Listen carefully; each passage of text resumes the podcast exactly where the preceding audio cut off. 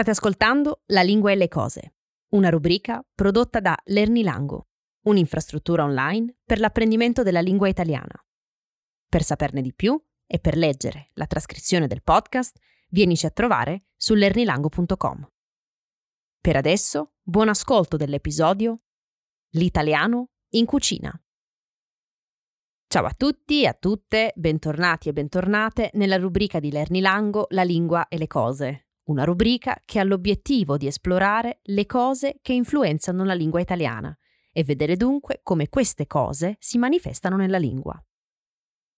Oggi ci sediamo a tavola e guardiamo più da vicino l'italiano usato nel settore culinario, in cucina, per scoprire cosa può raccontarci sulla storia della cucina italiana la lingua che la esprime.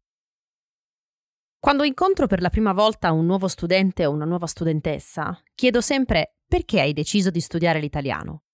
E nella maggior parte dei casi, direi un buon 85%, la risposta è perché amo la cultura, il cibo.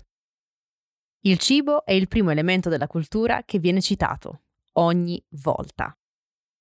Credo sia risaputo in tutto il mondo che la cucina italiana è deliziosa e non a caso il turismo in Italia è anche, e soprattutto direi, enogastronomico, cioè legato all'esplorazione di vini e cibi locali.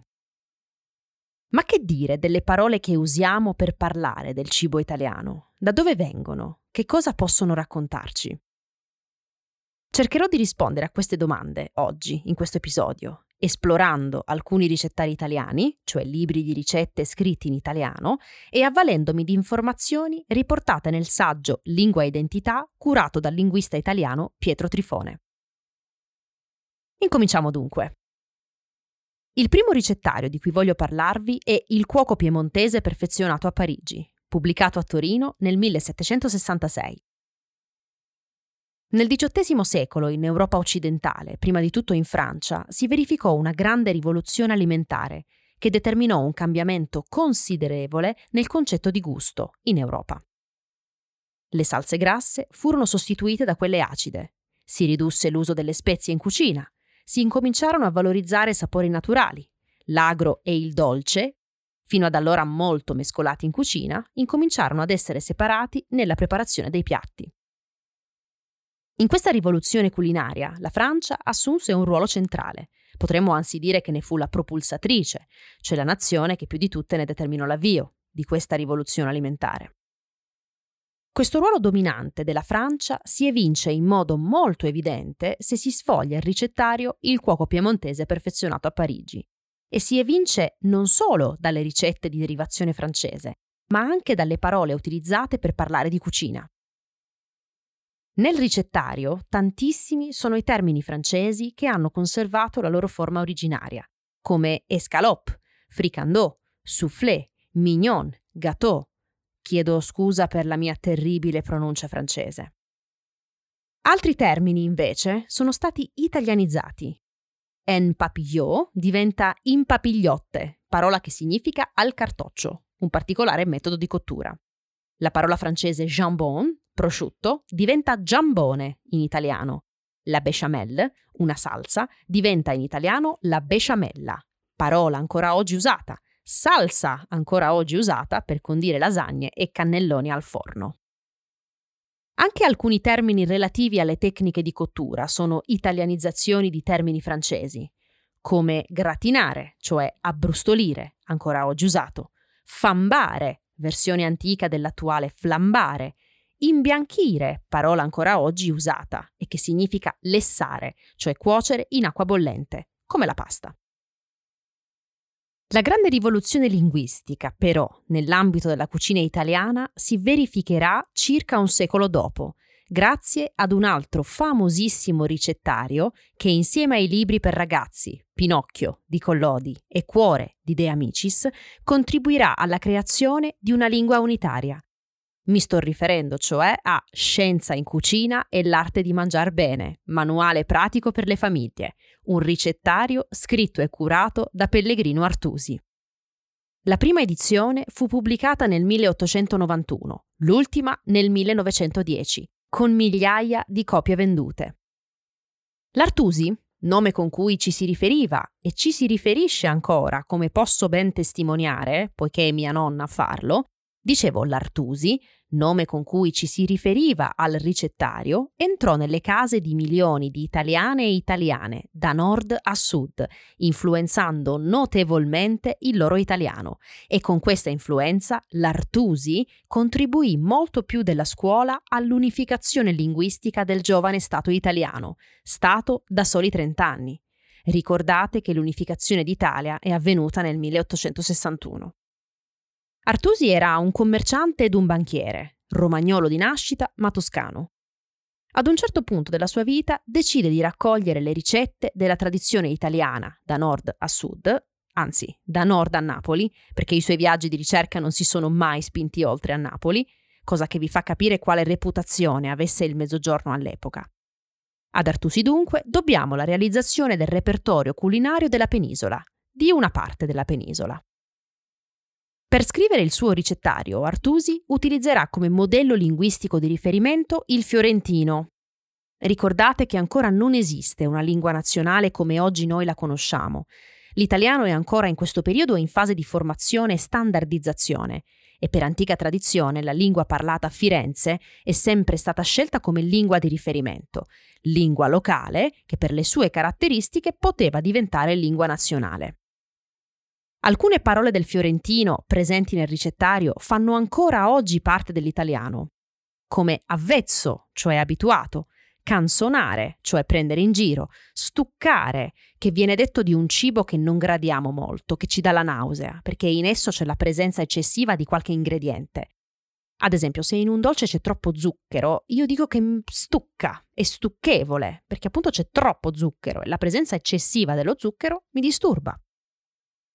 Altre parole invece che possiamo trovare all'interno del ricettario non fanno parte dell'italiano standard attuale, ma le potete ancora sentire se andate in Toscana, e solo in Toscana. Babbo, ad esempio, cioè papà, è toscano. Garbare è toscano, che significa piacere. Non mi garba, in Toscana significa non mi piace. O ancora la parola tocco, che significa una, cioè l'una come orario. Ci vediamo a luna, ci vediamo al tocco, in toscana significa ci vediamo a luna.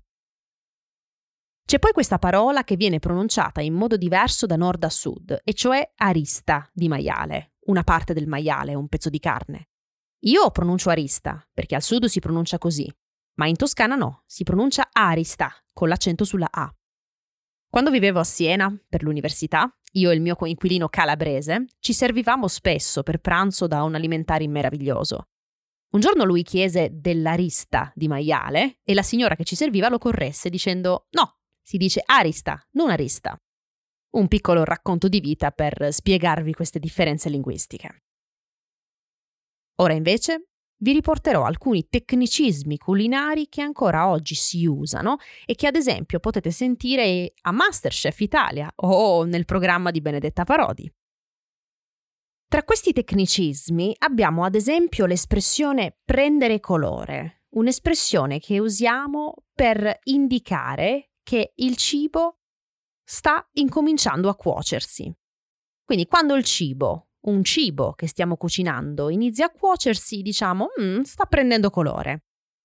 Altri tecnicismi sono rosolare, tritare, unire, di solito un ingrediente ad un altro, battere, di solito la carne, anzi principalmente la carne, oppure cuocere a bagnomaria, cioè cuocere un cibo non a contatto diretto con l'acqua, ma in un contenitore che è poi immerso in acqua bollente. Nell'Artusi inoltre troviamo parole italianizzate dal francese, cotoletta, maionese, glassa, scaloppine, Dall'inglese bistecca, budino, roast beef, scritto rosbiffe, dall'inglese roast beef. Ed infine troviamo parole italianizzate dall'arabo, come couscous, che è la versione italiana di couscous. Alcune parole straniere, però, si conservano, come kraffen, babà, brioche, chiamata brioscia dalle mie parti, o ancora cognac, champagne, sandwich e strudel. Tra le ricette regionali raccolte nel ricettario troviamo i carciofi alla giudia, i supplì e gli gnocchi di Roma. La pizza napoletana, i cappelletti alla romagnola, i tortellini alla bolognese, il risotto alla milanese, l'osso buco alla milanese.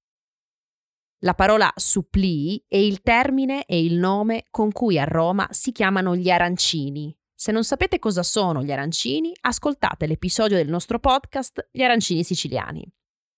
Ora vi leggo la ricetta degli gnocchi per darvi un'idea sia dell'italiano usato in questo ricettario, sia della struttura che le ricette assumono all'interno di questo testo, ricette intese proprio come genere testuale, come testo. Incomincio a leggere. La famiglia dei gnocchi è numerosa. Vi ho già descritto gli gnocchi in brodo del numero 14. Ora vi indicherò gli gnocchi di patate e di farina gialla per minestra e più avanti quelli di semolino e alla romana per tramesso o per contorno e quelli di latte per dolci. Patate grosse e gialle, grammi 400. Farina di grano, grammi 150. Vi noto la proporzione della farina per intriderli, onde non avesse ad accadervi come ad una signora che, me presente, appena affondato il mestolo per muoverli nella pentola, non trovò più nulla. Gli gnocchi erano spariti. O dove erano andati? mi domandò con premurosa curiosità un'altra signora, a cui per ridere raccontai il fatto, credendo forse che il folletto li avesse portati via. Non inarchi le ciglia, signora, risposi io, che lo strano fenomeno è naturale. Quegli gnocchi erano stati intrisi con poca farina e appena furono nell'acqua bollente si liquefecero. Cuocete le patate nell'acqua, o meglio a vapore, e calde, bollenti, spellatele e passatele per istaccio. Poi intridetele con la detta farina e lavorate alquanto l'impasto con le mani, tirandolo a cilindro sottile per poterlo tagliare a tocchetti lunghi 3 cm circa. Spolverizzateli leggermente di farina e, premendoli uno alla volta, scavateli col pollice sul rovescio di una grattugia. Metteteli a cuocere nell'acqua salata per 10 minuti.